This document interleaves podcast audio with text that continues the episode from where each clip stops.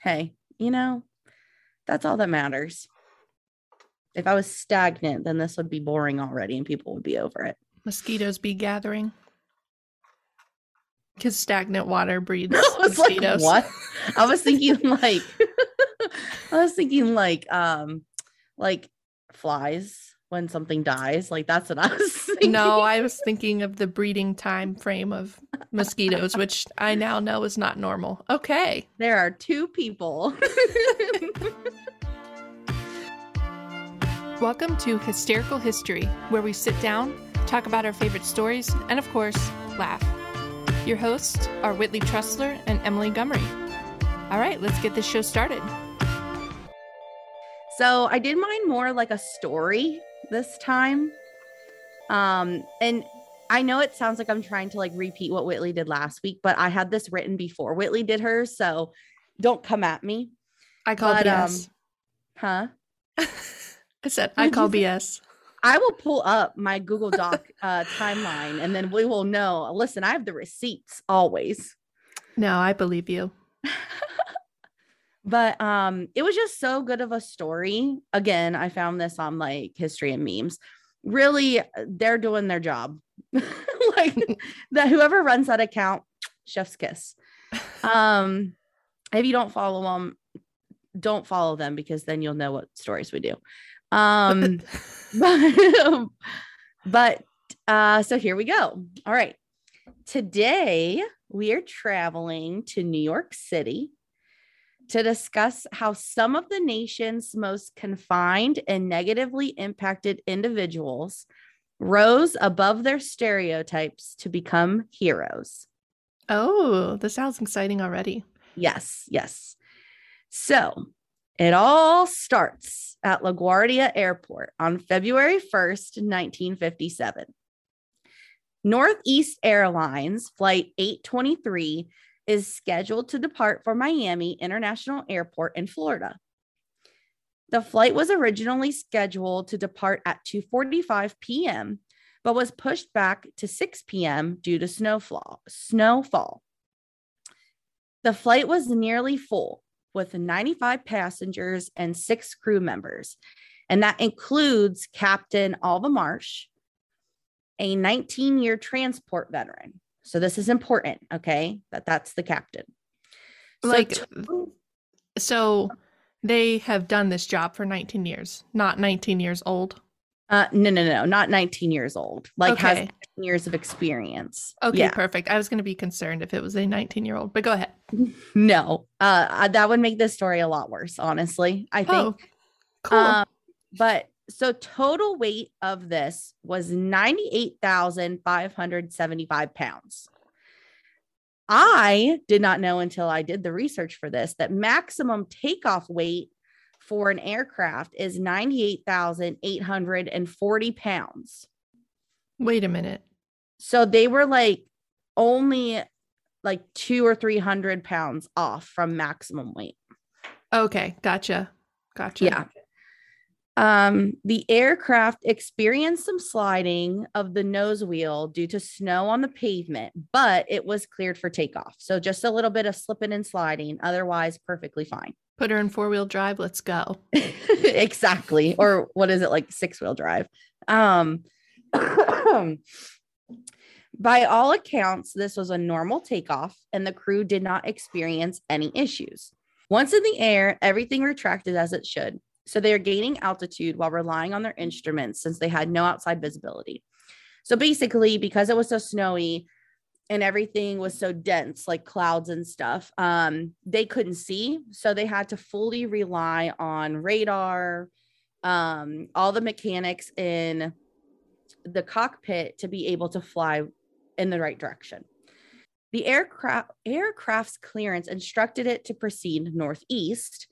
The plane began to gradually turn to the left. And when it was nearly due west, it overflew Rikers Island. Dun dun dun. For those of you that don't know, it's a prison. um so I mean some people might not know. Like I don't know how you haven't heard about Rikers Island, but some people might not have. Um the altitude the altitude they were flying at did not allow them to clear the trees on the island, causing the craft to crash, coming to rest 1,500 feet from its impact point. Whitley, this all took place within 60 seconds from takeoff. And oh, from takeoff. Yes. Oh my god. Okay. All of the top, like they got up in the air, went the wrong direction, and crashed into Rikers Island within 60 seconds. Great. Yes. Wonderful. Also resulted in 20 passenger fatalities, 78 injuries among the passengers, and several injuries, but no fatalities among the crew. It just hit me. Well, maybe not. Maybe not. Keep going. I was going to say, I think the weight thing of the plane hit me, but I don't think it did. So never mind. I was going to say, oh, oh my God, the plane crashed and then prisoners got on it and then they flew again. But that's not how plane crashes work. So continue. I'm dumb. Let's go. Oh my God. That's like a Hollywood movie. That's how it happened in Hollywood. Yeah, but not in real life, Whitley. happened in 1957. Um, so Rikers Island Department personnel and prison trustees. So, um, for those of you who don't know, my boyfriend is a, a, a prison corrections officer. So I feel like I know some things, and I also watch like prison documentaries on TV. Um, but a prison trustee, if you don't know, are inmates who have good behavior and have proven to be trustworthy and so they are given special jobs permissions etc due to their status so sometimes that involves them um like getting better work details um just kind of like an incentive to have good behavior is how i would describe it um but they ran out to try to help survivors and now, obviously, first reaction is you're letting prisoners who have committed a crime, who are in prison for committing said crime, out in terrible weather where they could run away. Yes, that's exactly what Rikers uh, Island Department officials decided to do. And I know we're all surprised, it was pretty much fine.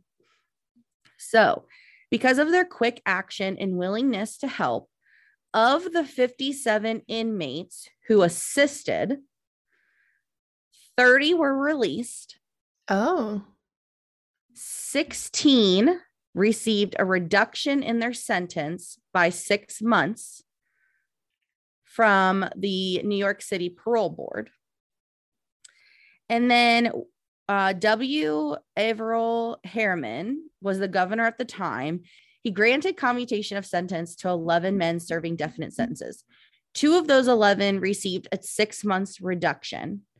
And then one person who had been sentenced to a workhouse and eight penitentiary definites became eligible for immediate release. What is a definite? Like I would I took it as they were on um like they were in there for life, like lifers, or they were potentially on like death row. But okay. I could I couldn't like find I couldn't find that answer. Okay. honest. I, w- I was assuming that definites was probably life sentence. So we'll just we'll roll with that. Let's go with life sentence. Um so this goes to show that in cases that matter, good deeds can get rewarded. Um, but due to scant official records, the public was only aware of 11 out of 57 inmates' names who helped. So they didn't know 46 names. They only knew 11 of them, which I feel like is kind of sad um, because those 46 people still did just as much work as everyone else. Mhm. Um, but hey, they can go to sleep at night knowing that they did something good. Um, so I didn't want to end it there because, like me, I'm sure you're asking, like, how the hell does this plane crash when everything was perfectly fine? Like, what happens? So I did some more research because I'm a private eye. Just kidding. I just Googled. Um, but this is what happened. So, an investigation by the Civil Aeronautics Board was impeded by a lack of info about what happened within the aircraft in its final seconds. And that's mainly because flight data and cockpit voice recorders were not routine, routinely installed at this time. So those items, um, especially like black boxes, like I know whenever there's a plane crash, like you hear a lot on the news of people looking for black boxes. That's what this is. Basically, is like your flight data and your cockpit recordings um, gets stored in this black box. In 1957, I know we're all shocked that was not being installed in all planes. So the SAB or CAB is like, what the heck are we supposed to do? Like, we have to figure, like, now we have to figure out what happened without all of that kind of stuff.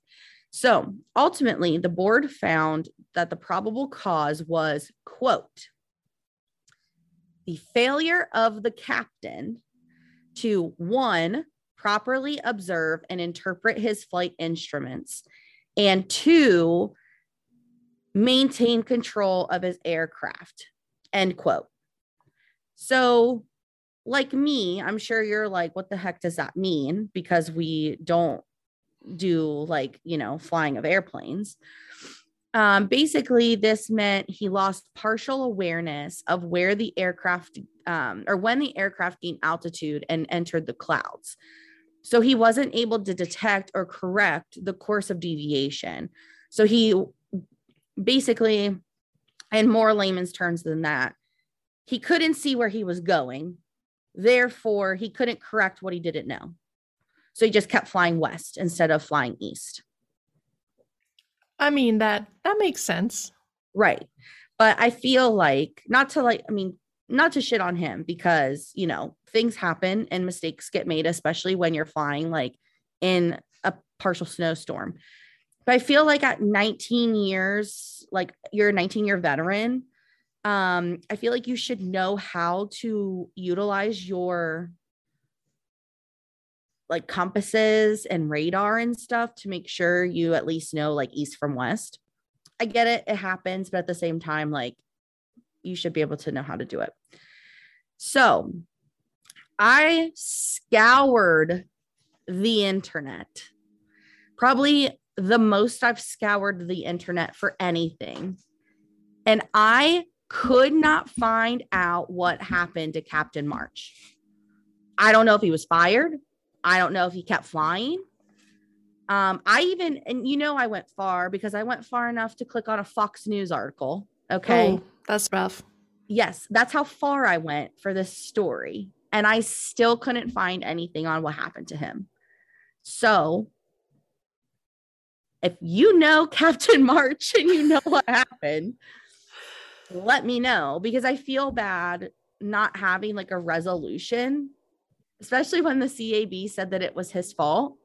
Um, I don't know why they wouldn't have. I mean, there were like all kinds of um news sources and outlets from New York that were posting like articles online about it. And I I literally don't know how they just like didn't put mm-hmm. in any of the stories what happened to him, but they didn't. It's a mystery. So there's the 1957 Rikers Island plane crash. Hope I you- thought that like all of these prisoners were gonna somehow like escape and like go on a violent crime spree. But now I see why you said if it was a 19 year old pilot, it would have been much worse. oh, yeah. Well, and to be fair, a couple of the sources I read said that so they interviewed um, one of the main Rikers Island employees who made the decision to let the trustees out to help.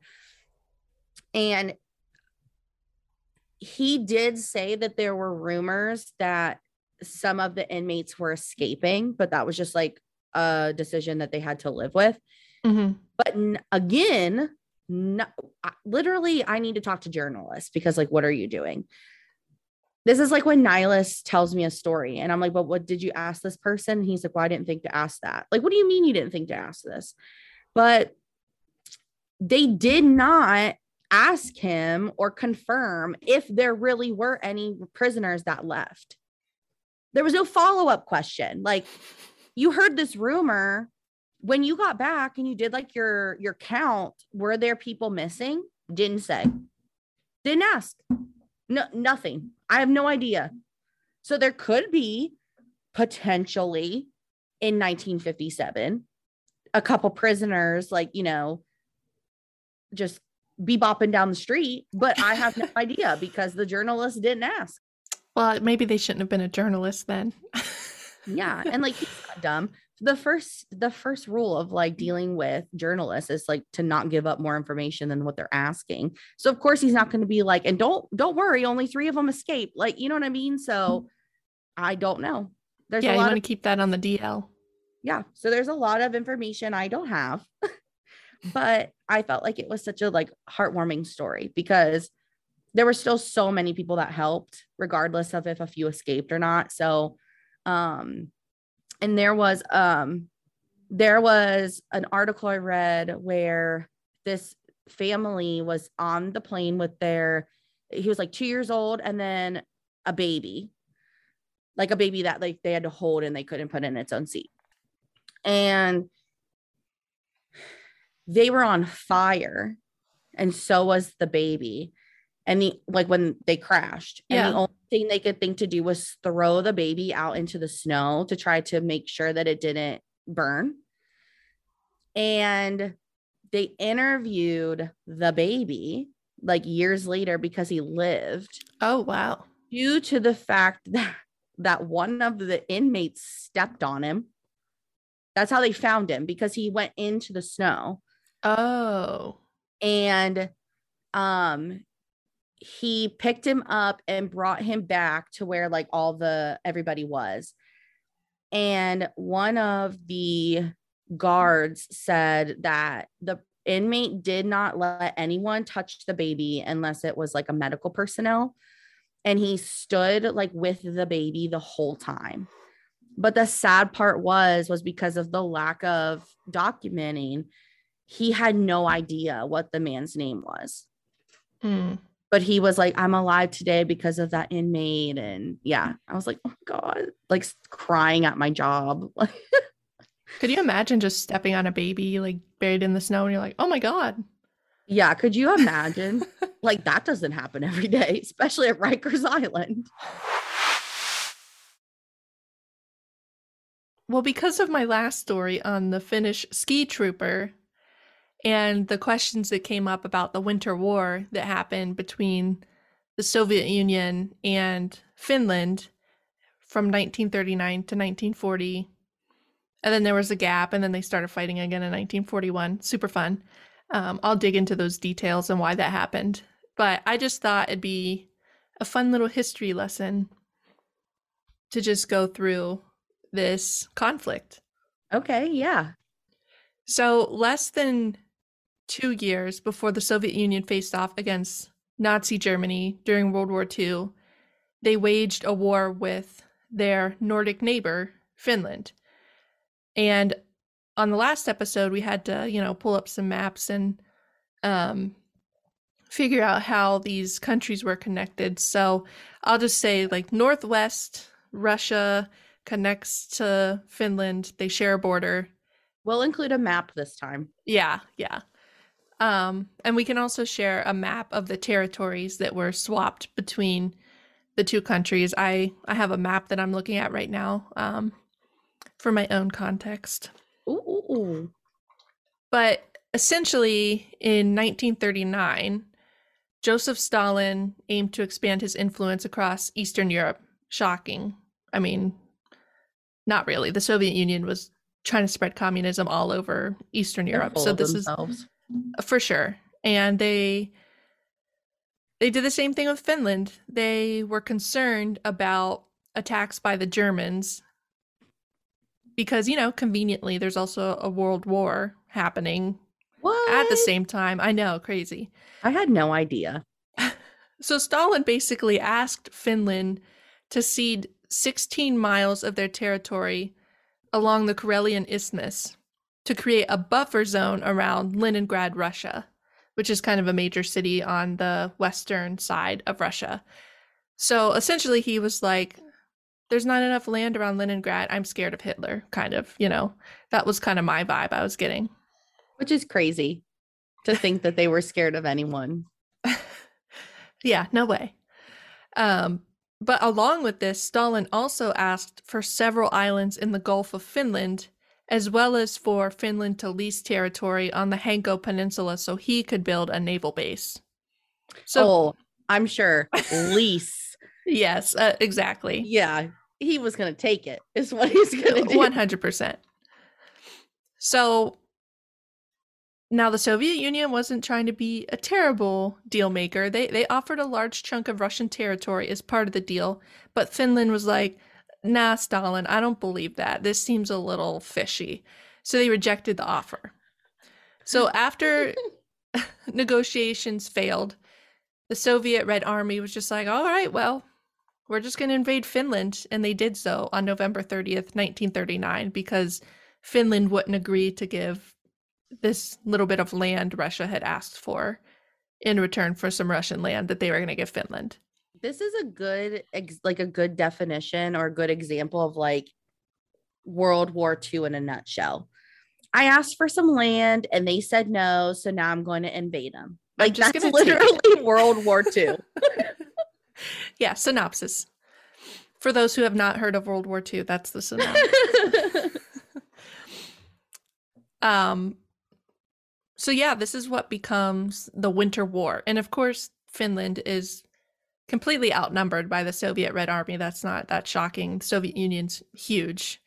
Yeah. Um, but the Finns did have the advantage. You know, they had that home field advantage. They're they're in Finland. It's their ter- territory. You know, they've got access to what they need. That's fair. So, basically, the way Finland defended themselves as they hunkered down in a network of trenches, concrete bunkers, and field fortifications on the Karelian Isthmus. And they continued to beat back the Soviet tank assaults that were coming into the land. Good they also, oh, I know, it's impressive. But also, as we discussed on the last episode, Finland had ski troops in the rugged winter landscape, which offered them another really great force of fighters that the Red Army really didn't have any defense against. So, which I, am sorry, I keep interrupting. No, you're I'm fine. So sorry. But that surprises me due to the fact that Russia also has such harsh winters that they wouldn't think to put troops on skis. Well, it's really not so much that. So, how the ski troops of Finland would work, they would conduct kind of guerrilla warfare hit and run attacks on isolated Soviet troops who mm. were separated from the rest of the army. So, mm. the freezing Finnish winter, which, like you mentioned, like Soviet Union does have harsh winters as well, but they're the Red Army, right? So, guess what color they're wearing? Um in the snow. Um oh my god, this is such a hard question. Um would you say like red maybe? Yeah, like the worst color you could probably wear in snowy terrain. Yeah, that color. Um so they were easy to spot in the snow and there is a report of one Finnish sniper. He was a farmer named Simo. He eventually was credited with over 500 kills of Soviets. Holy shit. Yeah. He was farming and shooting, farming and oh, shooting. That guy. So they fought basically from November 1939 through February 1940. So it's fairly short. Um, but Finland was ultimately no match for the numbers that were deployed by the Soviet army. So in February of 1940, the Soviets launched one of the largest military bombardments since World War I to overrun the Finnish defenses on the Karelian Isthmus. And running low on ammunition, and obviously the troops are just completely tired from being on constant defense, Finland agreed to peace terms the following month, so in March 1940. I don't blame them. so the thing that sucks for Finland is the treaty that ended the Winter War forced Finland to give 11% of its territory to the Soviet Union. But the good thing is they did maintain their independence. But because they maintain their independence, this is not great for the Soviet Union and Russia because guess what? Now they're still able to come back again in 1941 and start fighting with you again on your border as Nazi Germany is making their way east. Oh boy. So, I'm sure Stalin was kicking himself for that treaty. oh, yeah, I'm sure. But also the heavy cost that came to the Soviet Union, and not like monetary, but just three months of fighting. The Red Army suffered over 300,000 casualties compared to only around 65,000 for Finland. That's kind of embarrassing. Yes, it is. Only and I'm and like no shade to Finland whatsoever.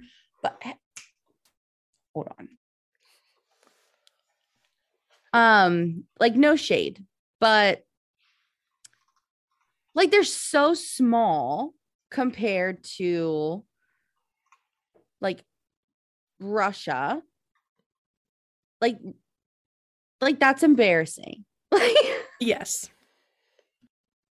Well, it's also believed that the Red Army's poor performance in the Winter War against Finland is a key factor in why Hitler believed that his June 1941 invasion of the So- Soviet Union would be easy and it would be a success.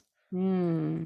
So Mm. there's a lot of mistakes. I always- Yeah, because I always wondered what made him decide to invade one of his like allies.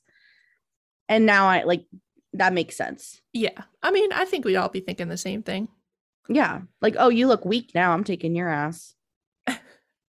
So this is where we transition now from the Winter War, which is the original conflict between Russia slash Soviet Union and Finland, and the continuation war, which is like Winter War Part Two, basically, but it just has a different name.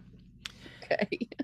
So, really, the people of Finland were defeated, but they really didn't undergo any major changes in their country. So, of course, to move forward, they were like, okay, so what we're going to do is work on taking in those 400,000 refugees from the territories that we had to give over to Stalin. But also, Oh, we're so going to he just. didn't go- take the people. no, they were just trying to get them back from. Oh, oh, oh, oh. Yeah, oh, yeah, yeah. I see. Those I was people like, were just moving he into gonna literally be like, you take the people, I'll take the land. No, no, no, no. They were just uh, basically absorbing all the people who were trying to leave because it was now Soviet territory. So, and not shockingly, they also said, "Oh, we're gonna we're gonna rearm. You know, we're gonna use this time to rebuild our military and ammunitions." I mean, as anyone would. Yeah, of course. So, even though Stalin got his territory, of course he couldn't like stay out of their business. They continued to meddle in Finnish affairs. So they demanded demilitarization of the Åland Islands, control of the Petsamo nickel mines, ousting of some Finnish leaders, and one last big thing to shuttle troops through Finland to reach their newly acquired land and naval base at Hanko. So am I not listening or I thought they they maintained their independence. So like how is Russia how is Russia like making all these demands in terms of their affairs? Because Russia is just slash Soviet Union are just Well, aggressors. yeah, Soviet Union, sorry. Yeah. And just okay, so I just want to quickly go over this Soviet Union versus Russia thing. So the Soviet Union, which you probably know this, but just for listeners No, you're make, fine. make sure they don't all- get yeah. confused. It's mainly me. The Soviet Union is a cluster of all these communist countries, and it's the government over all of these countries. And then Right. Russia is a country within the Soviet Union. So it's not that the Soviet Union later became named Russia or vice versa.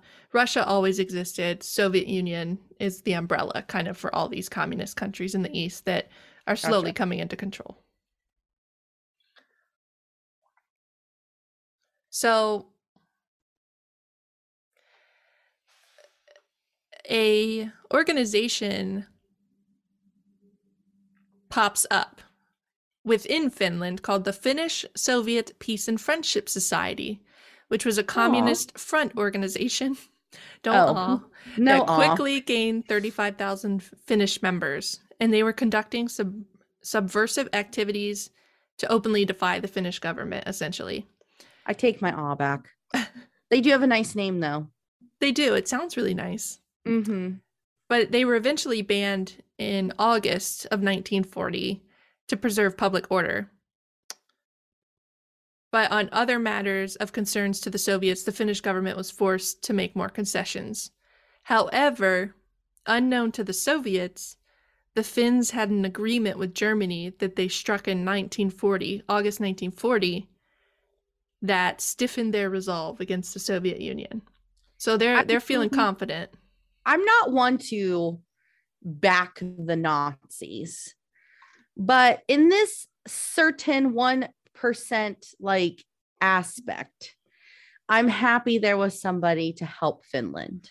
Yeah, Finland is honestly like just in a weird spot geographically, like an unfortunate spot where they're facing this weird position where they're going to have to take sides in this war, whether they want to or not, because Russia is being so aggressive.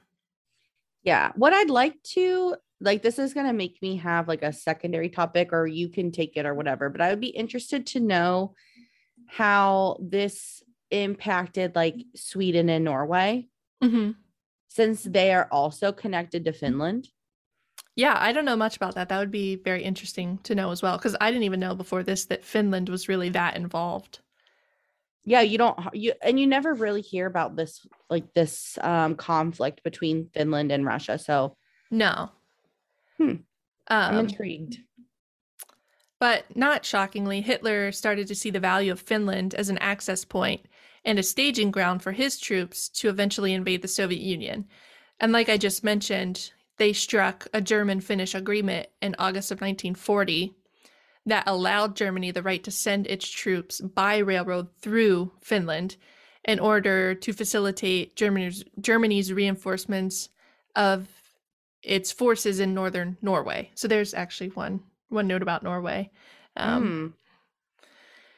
An additional agreement between the two in December 1940 led to the stationing of German troops in Finland. So at first they were just allowed to like transport stuff through Finland, but now they're allowed to actually station German troops officially within Finland. Hmm. So hmm. The public in Finland really didn't know much about the agreements with Germany, but they approved the pro German policy because they were all like, I just want our territory back from Russia. We're all mad at Russia. So, like, they're like pro German, Russia sucks, like, whatever gets us our land back. Fair. So now the tides have turned because, like you mentioned earlier, once an ally of Germany, the Soviet Union is now facing invasion in 1941 by the German militaries, who are also now backed by the Finland troops, who were so destructive to them in this like short three month winter war. Now, so it's not looking good. Scared. Yes, it's not looking great. So at first, Finland let Germany initially invade in June of 1941 because Finland didn't want to be seen as aggressive. So they're being really strategic here they just kind of want to cover their asses like because they don't want to be part of this but they mm kind of got forced into being part of this so 3 days later after the initial invasion by Germany of Soviet Union Finland receives a bunch of aerial attacks against them from Russia. So they're like, well, okay, now we have the pretext needed for us to join the war, so here we come. So they waited until it would be seen as they were defending themselves, which is really smart on their part. It is.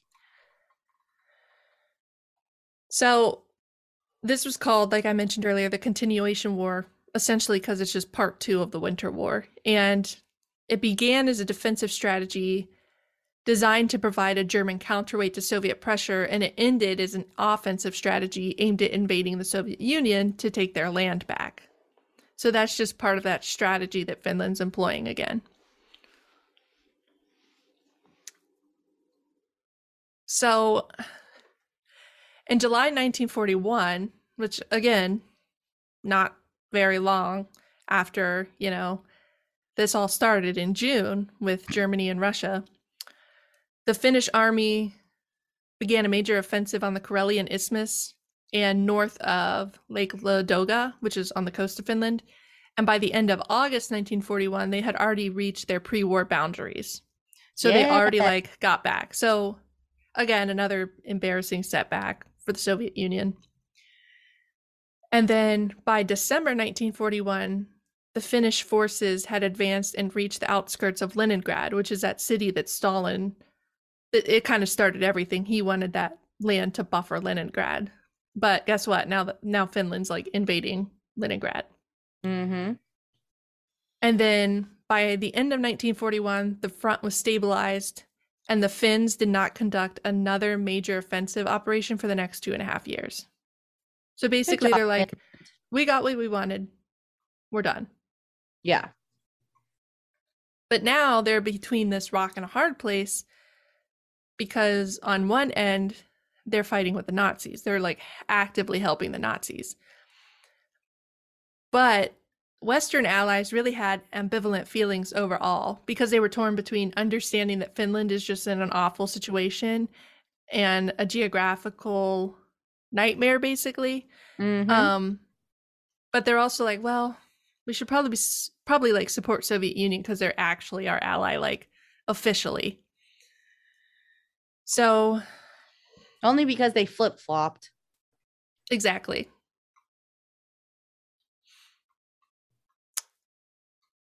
Sorry, I'm gonna have to cut this because there's like two paragraphs that I'm like, maybe I'll just cut these out. That's fine. I've been muting myself so I can yell at my dog, so it's okay. Ah, okay. These are actually important paragraphs. So in 19 I might cut them. Well, wait, hold on. so in 1943, the Germans were defeated at Stalingrad, pushing Finland to seek a way out of the war. So now the tides are turning against Finland again. So like they've now been two and a half years, they haven't had to do anything, and they're like, "Oh Jesus Christ, come on now." So they're like, okay, well, we we got to get out of this war. Like we're done. So negotiations were conducted intermittently between Finland on the one side and the Soviet Union with the Western Allies on the other from 1943 to 1944, but they never reached an agreement. Of course they didn't. So, as a result, in June 1944, the Soviets opened a powerful offensive against Finnish positions on the Karelian Isthmus so on the second day of the offenses, Soviet forces broke through the Finnish lines and they started to make advances that threatened the survival of Finland. They managed to stop, stop this advance in early July. And but again, this is kind of funny. It brought them back to the 1940 boundary where they lost land to Russia. So basically they lost land to Russia, gained it back, and now they lost it again because the Germans started to like really suck at fighting. Poor Finland. all that meth. One hundred percent. So, in September of 1944, they reached a preliminary peace agreement between the Soviet Union and Finland. The major terms severely limited Finnish sovereignty, and the borders of the 1940 original like winter war agreement were reestablished officially. Which like how that how to me how is that fair? It's not. It sucks for finland. Like yeah. they got screwed big time. Like that's not right. And on top of that in the agreement which makes sense finland was forced to remove all german troops from the territory. Okay.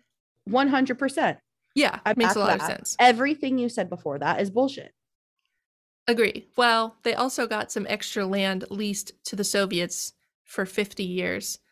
Um, so they actually, in addition to the 1940 territory, they also got like a couple extra little peninsulas included. So they got actually a little bit more. The Soviets did. Even more bullshit. Yes. so kind of just to sum this all up, um, in the end, really sucked for Finland, but it could have been a lot worse. They did try to be strategic and like stay out of the war as much as they could, um, while like also trying to survive as a nation. But they agreed to pay reparations to the Soviet Union. They held crimes trials. And they also had to agree to check ins by the Allied Control Commissions to adherence to the preliminary peace agreement. So hold on, because this is now going to be our first 2022 controversial episode. Tell me how Russia invaded Finland first. And Finland's the one that has to pay reparations. Yeah, it like I, they I, were, this whole thing started because Finland was defending itself. It didn't even go into the continuation war until after again Russia or the Soviet Union like attacked them first. So why are we paying re- like I'm saying we like I'm a like I'm finished, but like why are we paying reparations? It seems to me that it was really because they were negotiating with the West and the Soviet Union in this peace agreement. So I think it's they, kind of like they just happen to be friends with Germany. I mean, yeah, I, I think it's don't think partially that's fair. punishment for allowing the Germans access through their land. What, what are they gonna do? doing? Nothing until Japan bombed us. I mean, that's kind of on us. Yeah, but also what bothers me is that the United States actually really supported Finland during this time because Finland had always made their payments on their World War One debt. Shocking that it's like money motivated, but still. I I hate it here. But they also earned respect from Western nations because they did not allow the extension of Nazi anti Semitic practices in Finland. Jews were not only tolerated in Finland, but Jewish ref- refugees were allowed asylum there. And strangely enough, Finnish Jews fought in the Finnish army on the side of Hitler. So, like in Finland's defense, Right. it wasn't that bad of a deal for them. They got extra forces to fight off the Soviet Union, but they restricted like the m- murderous part of the Nazi regime. Not murderous, but you know, anti-Semitic. Right. And I'm curious how a couple things. I am upset and appalled that we spent that time saying, like, oh my gosh, like Finland, we love you. We hear you. We're here for you if you need to chit chat, but like, we're not going to help you. So you have to find help from Hitler. Appalled. Two, I'm appalled because we did all that. And then we turn around and say, mm, we didn't help you, but Hitler did. But now you have to give almost all your land to to the Soviet Union, and you have to pay them money. Um, how's that fair? Three, I am genuinely curious how they got Hitler to agree to allow them to take to keep and take in Jews. There needs to be more research, but like if I just had to guess thinking through it logically, that maybe that was part of the agreement of Germany to be able to use Finland as a staging area for its military is that Finland maybe put their foot down like we don't agree with this. Like we Yeah, will but- grant you access without pushing back, but like this is these are our terms. But like, how many other countries did they do that with? And they said no. So then they just took them by force. So, like, yeah, Finland seems like a good fighter. I'm not going to lie. They kept off the Soviet Union for how long? But like, Germany also had, at the beginning anyway, a very good military and they were fighting in ways that people hadn't seen before. Mm-hmm. So I guess what I'm trying to say is like there really wasn't an incentive, or I personally don't see one for Germany to agree to Finland's terms because if they didn't agree, they could just literally take their country or at least try to. So I'm just wondering like how that was how how that was fine in other countries it wasn't. Yeah, it seems like from what I'm looking at right now, um, that Finland approached the German troops for assistance with the idea in mind that like German troops would gain a key access point Mm. to Eastern Europe through Finland. So maybe kind of like a like when you dangle a carrot, like they didn't see anything else, they just saw the carrot, so maybe they weren't worried about everything else. Yeah, maybe. Hmm. But that's that those are all great questions um about I just feel like that's too simple for World War II. I agree. like there has to there just has to be more. Nothing was that simple. No, and this is like a great example of how nothing was simple because to us this seems very straightforward like Finland was just in a tough position, you know. They're a small Mhm. country among these giants and they're just trying to survive this war and then we're punishing them beyond reason. Yeah. Like I think that's bullshit. But yeah, that's I just thought that'd be helpful context. Now we all know That's more about I like that. It's interesting. Okay. I didn't realize, you know, you don't always think about the conflicts within conflicts that are happening in, in these major events. No, and I always like thinking about it now, like I feel kind of bad that like the small, like I, I hate to call them small because they're not small, but like the smaller in comparison countries um don't get as much like I don't want to say credit, but like talking time. Um actually it is credit, like credit for their contributions, one way or Mhm. the other. You know what I mean? Like we don't we don't really talk about them. And so I mean Finland deserves its time in the sunshine. Yeah, I agree. And you know, obviously I wasn't there for it because I'd be really old. Uh but But I know that's how time works. But I feel sympathy for Finland and Mhm. what they had to go through. Um so I completely understand their decisions in the war. But yeah.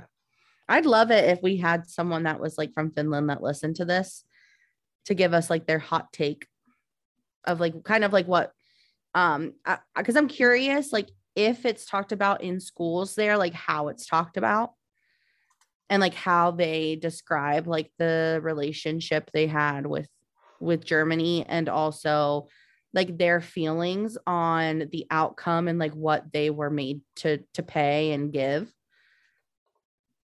Yeah, no, that would be really, really interesting.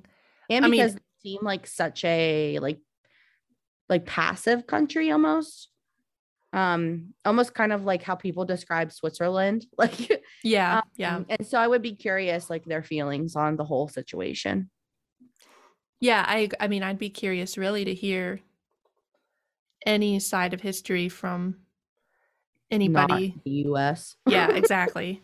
and our Um, propaganda that we feed ourselves yes, history is told by the winners, unfortunately.